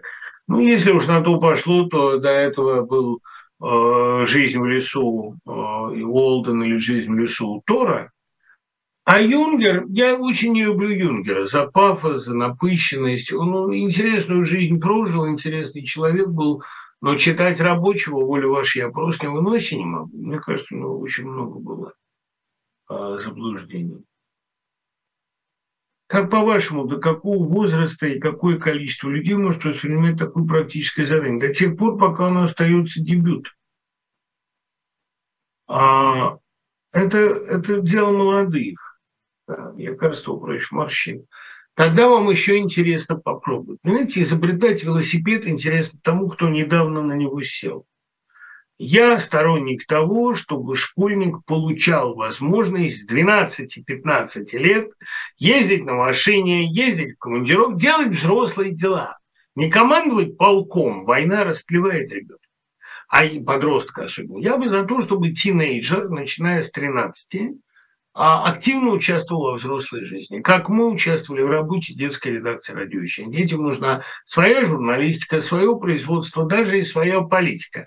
Но не такая растлевающая политическая организация, как наш, а вот такая организация практической истории. Вообще Э, у Житинского же описаны практически практикующие историки в «Потерянном доме», там, где человек создает народовольческий кружок и заставляет их там э, бросать эти мячики. Вот этот герой, который на лестнице торжествующе переступает через кучу дерьма. Интересный персонаж. Бросать мячики под колеса машин, тренироваться в бомбометании – а кружок практической истории, это я говорю, вообще мне кажется, что вот две дисциплины, которые надо преподавать, это А, экстремальная педагогика, потому что всякий класс сегодня экстремален, и Б, практическая история. Потому что история без практических занятий – это никуда. Надо вспомнить, кто и как поворачивал историю. Вы скажете, что никто не пор. Неправда, были люди, которые умудрились в России были. Другое дело, что эти люди вынуждены были подлаживаться под вектор российского исторического развития. Но у них получалось. Можете ли вы представить себе Александра Сергеевича Пушкина на фоне украинского флага? Ну, почему же нет? Если его позвали выступить в Украину, и он там э, встречается, допустим, с президентом, конечно. Я думаю, что для Пушкина опыт э, территорий, соскакивающих с российской карусели, с российского исторического круга, казался бы очень интересным. Он бы уж не стал говорить, предки собирали, не вам разваливать. Я думаю, ему вообще делающаяся под руками живая история была бы ему очень интересна. Я мужчина публичный, говорил о себе. Он человек политический, политически мыслящий. Он безумно интересовался современностью, а не только историей, конечно, ему был бы жутко интересно. Читаю э, своего земляка Романа Гуля «Неужели все повторяется?» ну, Повторяется, давно говорил, циклическая история России вовлекает в свою орбиту многих, а кто живет внутри цикла, внутри круга, тем надо как можно скорее бежать. Что у нас сейчас литература? Она есть, сейчас есть в основном поэзия и драматургия, жанры быстрого реагирования. А, ну, я думаю, что и публицистика есть. Ее стало меньше, потому что все позапрещали, и это хорошо. Появилось больше времени на художественную литературу. До чего докатился мир, если детям в школах раздают ядит калия? Ну, понятно, это на случай радиации – Огромная тревога сейчас из-за того, что кто-то не выдержит, решит применить ядерное оружие, каковы будут последствия. Никакого конца света не будет. Я примерно согласен с Венедиктовым, правда, он дает 10% на такой сценарий, процентов 30%. Но тут, понимаете, чем быстрее, тем, э, так сказать, категоричнее это будет пресечено. Любая попытка любой силой в мире сейчас применить ядерное оружие, это у кого первого нерва не выдержит она приведет к поражению этой страны. Он навалится вязать руки всем миром. Я из Киева много лет прожил в Питере. Все мои близкие друзья поддерживали меня в начале войны, но после объявленной мобилизации оказалось, что у меня хватает сил на их поддержку. Теперь моя очередь их поддерживать. Это важно. А поддерживать надо одним. Помогать этой мобилизации – любой ценой избежать, потому что эта мобилизация ставит человека в этически ложную позицию. Она заставляет его под присягой участвовать в неправедной войне. Это не призыв никакой, я ни к чему не призываю, я просто говорю, что у человека сейчас не осталось других опций противостоять. Мы не имеем права останавливаться и унывать, от нас многое зависит. Да, несомненно. И скажу вам больше, не просто унывать мы не имеем права, мы не имеем права на мрачную, мрачную безысходность. Да и потом, э, ну вот я не знаю, как вам, а мне абсолютно очевидно, что трещины по этой коре уже пошли. Я чувствую, что озон грозовой уже в воздухе носится. Это не запах гнили, уже доминирующий запах озона. Я не очень люблю, э, как я уже сказал, себя цитировать, но почему бы мне не прочесть это стихотворение? Он короткое, я его люблю.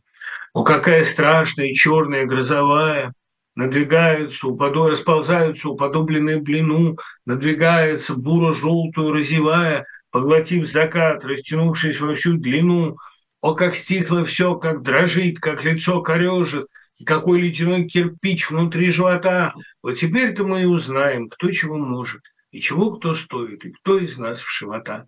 Наконец-то мы все узнаем, и мир поделен не на тех, кто лев или прав, не на нет и да, но на тех, кто спасется в тени своих богоделен, и на тех, кто уже не денется никуда. Налетает порывами, свет ползет по газонам, гром куражится, как захватчик, входя в село, пахнет пылью, бензином, кровью, дерьмом, озоном. Все равно озоном, озоном сильнее всего. А, вот Сашка Мацканян, если он меня сейчас слушает, он помнит, как я ему, любимому военному корреспонденту, впервые прочел эти стихи.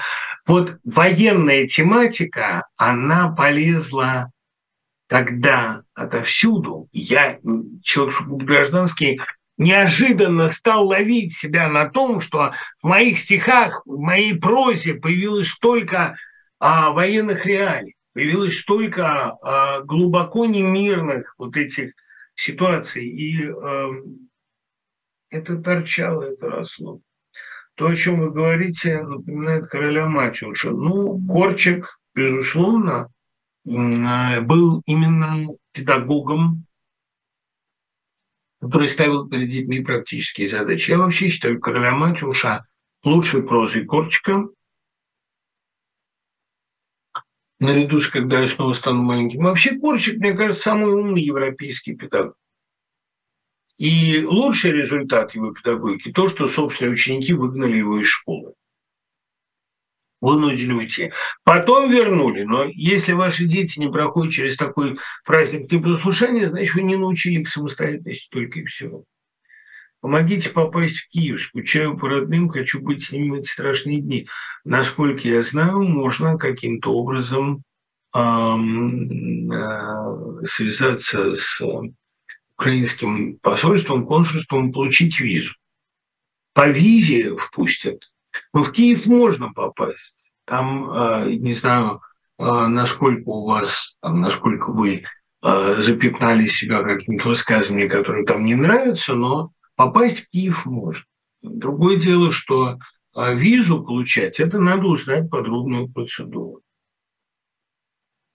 У меня нет всеобъемлющей картины мира, системы, по которой, из которой на него смотреть. Что из философии или истории вы посоветуете читать, чтобы ее составить. Лешка Колоковского, который пишет, что такой картины мира быть не должно. Как только она сложится, вы законсервировались. Ну или шестого, ну, там только для небоящихся головокружения. В России же были не только квазифилософы вроде Ильина, и не просто а, мыслители вроде Бердяева, замечательные, скорее публицисты и богословы, нежели философы строгие. А вот Шестов – это первоклассный философ. Почему не почитать Шестого? А почему не почитать Флоренского? Это замечательная такая школа. Я могла бы преподавать и в начальной школе, и историю, русский, литературу, да, и я могу работать так, чтобы дети слушали, открыв рты, изменить на штат, прочитать. Ну, конечно, я с вами свяжусь. Как только у меня появится место работы, где я могу кого-то приглашать, вы будете первым. Да и вообще все, кто в Удине, а, безусловно, они имеют преимущество. Мне 42, и я перед войной созрел для того, чтобы завести семью и детьми. Совершенно непонятно, как теперь с этим быть. Бога благодарить за то, что вы обзавели семью. В наши трудные времена человеку нужна жена. Выживать надо вместе, как говорил Солженицын, в сплотке, а в комплоте, в заговоре. Если вы один перед лицом событий, понимаете, с одной стороны, зависимость и наличие людей, которые от вас зависят, это гиря на ногах. А с другой, вместе же легче, веселее. Вместе легче перебираться через верхний Ларс, Вместе легче скрываться в сибирской заимке. Там в России же масса мест, где можно скрываться. Она очень щелястая такая. У меня вообще есть ощущение, что семья – это очень мощный костыль. Вот почему а, Толстой любил мысль семейную и мысль народную. Потому что а, все-таки человеку нужны два костыля – вера и семья чтобы у него не было страха смерти и тщеславия, двух самых губительных по Толстому вещей. А, два лучших способа преодолеть границы своего «я», гибельные, смертные границы своего «я», размыть их, сигануть за них – это религия и семья. Потому что в семье вы как бы сливаетесь с другими, становитесь немного другими. А религия, понятное дело, это и целью избавиться от этих личных границ. Ведь помните, у Толстого эта метафора в «Войне и мире» – это метафора шара. Капли образуют шар, и они стремятся слиться, чтобы полнее отражать свет, полнее отражать Бога.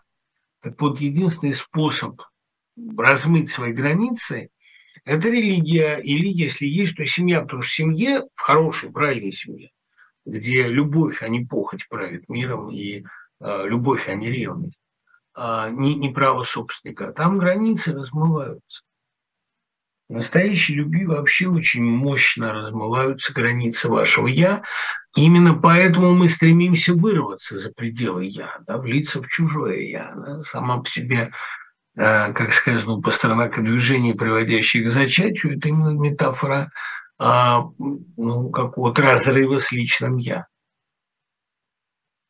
А о чем вы сейчас мечтаете? Ну, понятное дело, о конце войны это все мечтают. Я мечтаю все-таки сделать свою школу, я мечтаю вернуться в прекрасную Россию в будущем, мне еще поработать. Я мечтаю написать роман, который у меня начат. А почему вы убрали а, из э, стихотворения про погоду припев? Ну, понимаете, это в, газетном варианте это была песенка. Погода, погода подхода к снаряду больше не дадут. Это была такая, ну, ну песня. А потом это не изменилось, и я опубликовал это как стихи в книжном варианте. Но если вам нравится в газетном, то я не возражаю. Ее несколько раз Никитины пели, я это им посвятил. Балаганчики у Жанны Магарам, они это исполнили. А, вот это, конечно, интересный вопрос. Можно ли сейчас строить планы? Мечтать надо, планы строить необходимо. Сбудутся, не сбудутся, не знаю. А, есть такое выражение «хочешь насмешить Господа, расскажи ему о своих планах». Но, между нами говоря, а почему бы иногда не насмешить Господа? Понимаете, я, например, со своей стороны Думаю, что Господу иногда хочется, чтобы его позабавили. Какие книги у вас выйдут в ближайшее время? Выйдет книга стихов «Вторая смерть».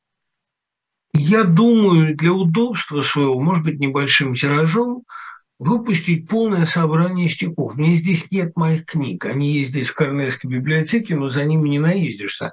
А мне же надо на выступлениях что-то читать, понимаете? Я думаю, издать двухтомник, где в одном томе будут все серьезные стихи, а в другом ну, все письма счастья. Ну, просто там не обязательно без отбора, потому что иногда одно там хочется под настроение прочесть, другое нет. Мне интересно было бы, кто бы хотел иметь такой двухтомник, кто бы вот хотел иметь полное собрание моих стихов. Если кто-то хочет, напишите, я вам а, помогу или вы мне поможете с какими-то вариантами его издания. Мне кажется, это довольно забавно. А, мой коллега по работе мобилизовался, переживаю за него и за Украину.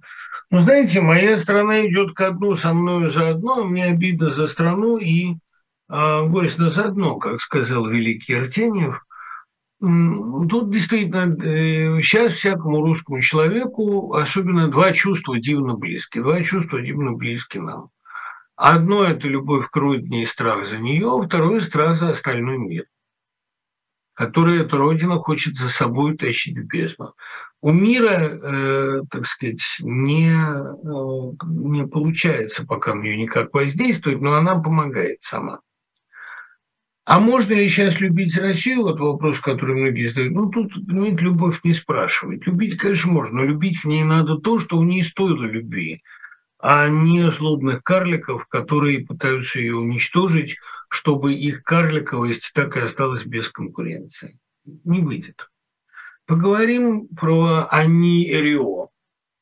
Видите, э, из, э, у французов были хорошие шансы, довольно давно не награждали – а, называли а, разных кандидатов, вот там одного автора исторической прозы, Пьера, Пьера, сейчас я не вспомню, а, называли Уэльбеком, и я его больше ценю как поэт, он и прозаик, он первоклассный. В случае Ани и Рио, я думаю, награждена не столько она, хотя у нее есть перед литературой, безусловно, серьезные заслуги, да и она написала очень много. Надо же все-таки уважать трудолюбие. У нее больше 30 книг. Но награжден, прежде всего, конечно, жанр. Жанр автофикшн. Что это за жанр? Главная тенденция литературы XX века – это стирание границ между литературой и жизнью. Это жизнетворчество и вообще творчество с помощью жизни. Это и боди-арт, то есть рисование или создание перформансов с помощью собственного тела. Это рассказывание своей биографии, интимности ее подробностей. Ну и в частности книга Кнаусгарда «Моя борьба» Это подробный пересказ своей жизни, не щадя ни родителей, ни женщин, ни самого, прежде всего, самого себя. И, кстати говоря, книга Кнаусгарда, которая в России, по-моему, не имела ровно никакого успеха, на Западе стоит во всех магазинах и а, книжных, и многими читается, и студенты ее обожают.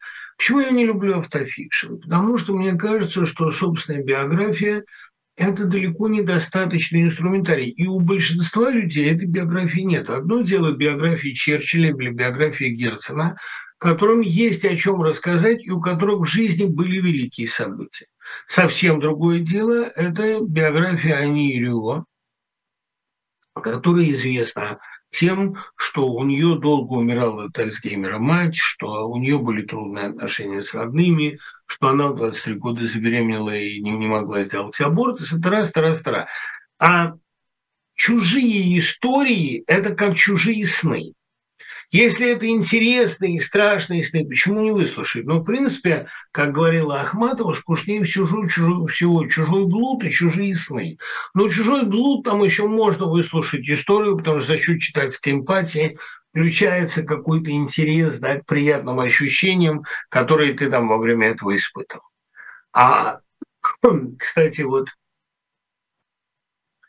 в фильме Тодоровского один из лейтмотивов там в надвое интимные сцены. И они все очень похожи и по звуковому решению, и по образному. И это их сходство, ирония в их подаче, такая дружелюбная, сентиментальная ирония, потому что люди довольно забавные и жалкие в этот момент с теми звуками, которые они издают. Э, раньше у Тодоровского страсть изображалась совсем не так. Вот в фильме «Любовь», например, там это просто поэма. А в фильме э, «Надвое» это такие лейтмотивные, одинаковые, насмешливо показанные э, соития, которые тоже, в общем, выглядят наивными, жалкими попытками отогнать реальность, очень жалкими, очень, очень смешными. И при этом они, герои, как, как положено хипстеру, так смешно косят под э, Э, супермодели и суперматча так, так смешно стонут, потому что положено стонать. Так вот, э, возвращаясь к этой теме, автофикшн производит такое же впечатление.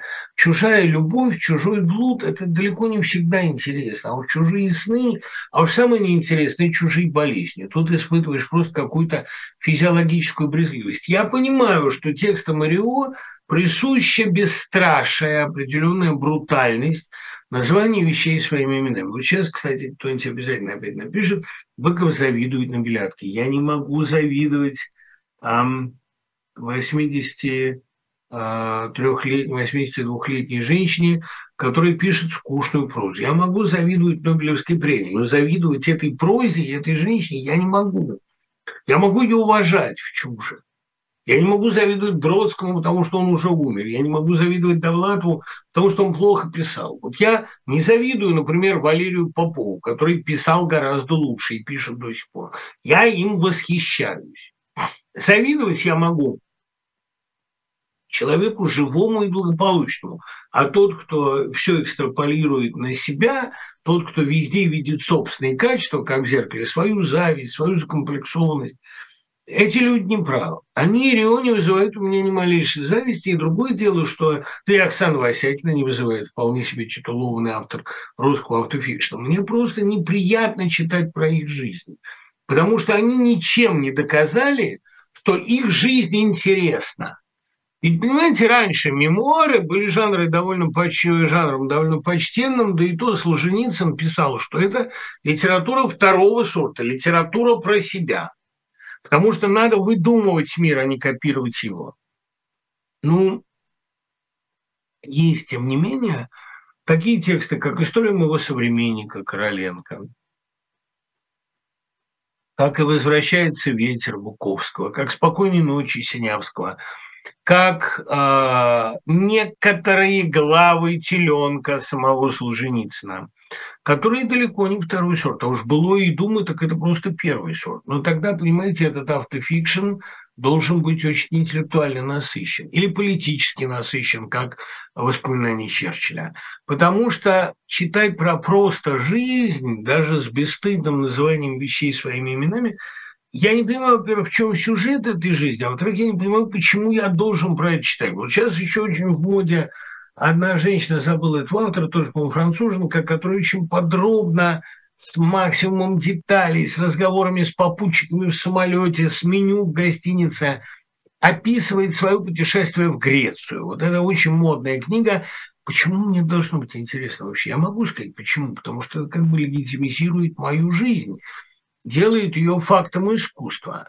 Оказывается, я вот просто ковыряя в носу, совершаю эстетический акт. Ну, в каком-то смысле это, безусловно, знамение времени, потому что, понимаете ли, ведь э, 20 век – это и есть век стирания грани между жизнью и искусством. Есть жизнь и творчество, а есть творчество о жизни. Это э, еще одно проникновение жизни в искусство и наоборот. В этом нет ничего дурного.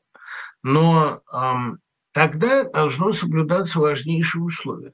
Автор автофикшн должен быть личностью.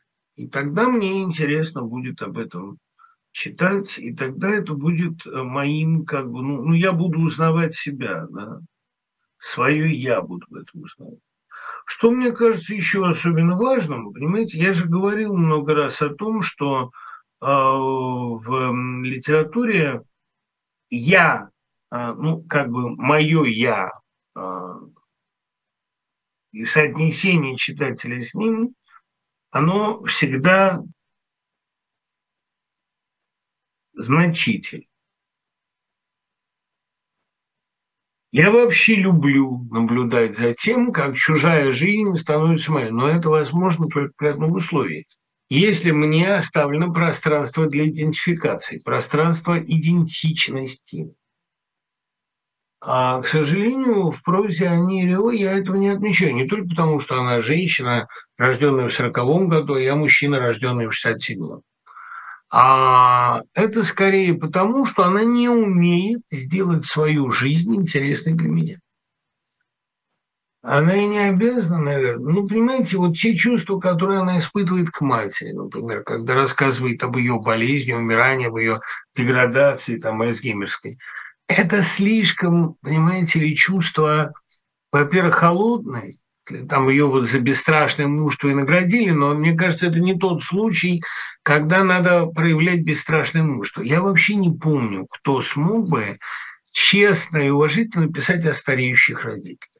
Я думаю, это сделала одна Бруштейн в своем гениальном очерке о том, как она в 1941 году весной ездила навещать семью, пыталась их забрать с потенциально оккупированных территорий и не смогла.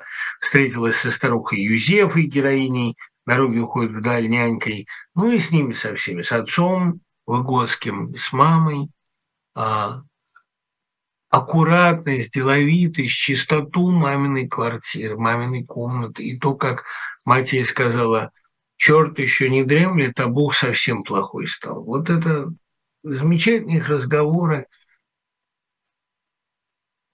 Я вообще думаю, что вот Бруштейн – это пример автофикшн настоящий. Могу сказать, почему. Вот кому Нобеля давать, кстати. Тоже ведь и лучшее, что она написала, по большому счету, единственное, что она написала, это автобиографическая тетралогия. «Дорогу уходит вдаль» в рассветный час, «Весна», «Вечерние огни». Ну, «Вечерние огни» – это уже сборник очерков плюс. А это, конечно, жизнь Сашеньки Яновской, в действительности Выгодской, которая описана с потрясающей глубиной проникновения, но и при этом с огромной широкой панорамой века. Пьесы Бруштейн тоже хороши. «Голубое и розовое», «Тристан и Изольда», сценировка Островского. Она была талантливой драматургой. Между прочим, именно ее драматургический дар сделал ее детские книги такими читающимися. Там все реплики запоминаются. Но э, ее драматургия, как раз вымышленный ею или адаптированный ею мир, чужой мир чужих легенд, это э, драматургия не очень э, высокого полета. Это хорошая, честная, профессиональная работа. А вот «Дорога уходит вдаль» – великая книга. Почему?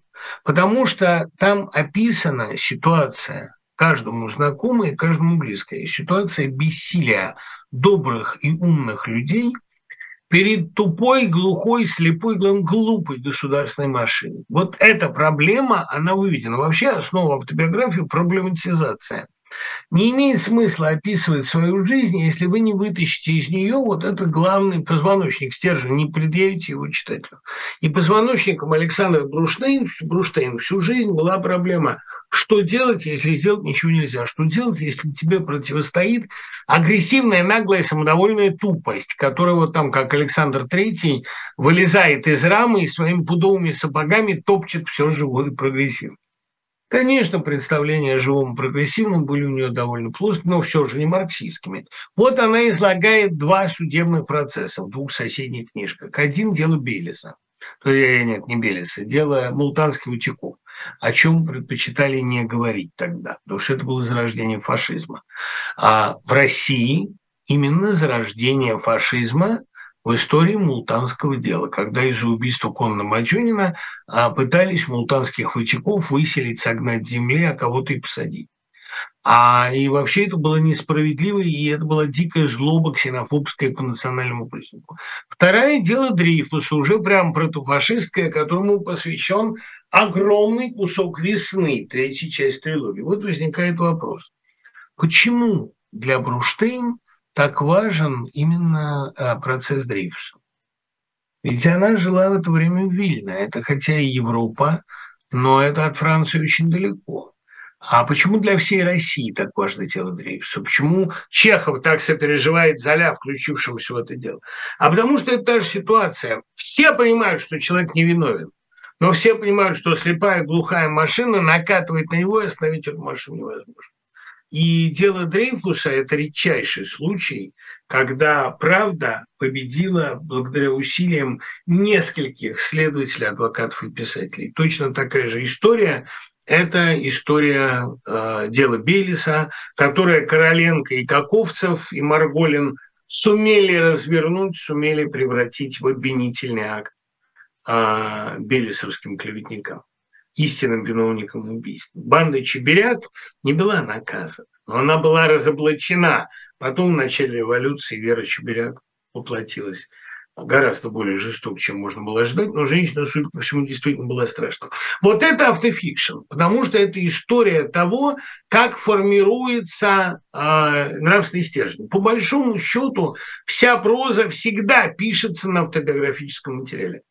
Но борьба женщин за право на аборты а, еще не является столь, а, ну, во всяком случае, не является у РИО главным стержнем повествования а главным является мое «я», моя жизнь, ее достоверная дневниковая фиксация. Я не против интимности в таких вопросах, но я настаивал бы на том, чтобы это было или очень общественно значимо, или очень хорошо написано. К сожалению, в российском автофикшене а, такие примеры единичные. Пожалуй, самый масштабный пример, когда личная проблема доросла до а действительно экзистенциальных масштабов, это книга а, Анны Старобинец «Посмотри на него». И вообще, мне кажется, самое такое, ну, самое отважное совершение Анны Старобинец в прозе, хотя у нее есть и гораздо более удачные тексты, и там, где она выдумывает, она наделена счастливым ударом воображения. Ну вот документальная проза «Посмотри на него», а исповедь женщины, потерявшей ребенка. Да, мне кажется, что там есть приемы, которые ниже пояса, есть некоторые пережимы, а есть а, некоторое, ну, понятное в таких случаях эмоциональное перенагнетение, понятно, но а, все равно то, что женщина решилась об этом рассказать, это э, чрезвычайно высокий класс. А, наверное, можно было бы Иру Лукьяновой повесть «Стеклянный шарик» назвать автофикшн, но, слава богу, она там держит дистанцию между травимой девочкой и собой. А так, вообще-то, отчет о травле – это потрясающе. Нужно обладать невероятной смелостью. Я могу только одно сказать. В России, когда в ней будет по-настоящему смелая литература – будет гениальный автофикшн мобилизованных, беженцев, иммигрантов, жертв политических преследований, протестантов, ну вот как книги, например, Подробинника или книги Родзинского, хотя они в жизни враждуют, или книги Наума Нима. Но для этого должно прийти время открытости и храбрости, тогда мы будем читать великую литературу. Это уже скоро, до скорого пока.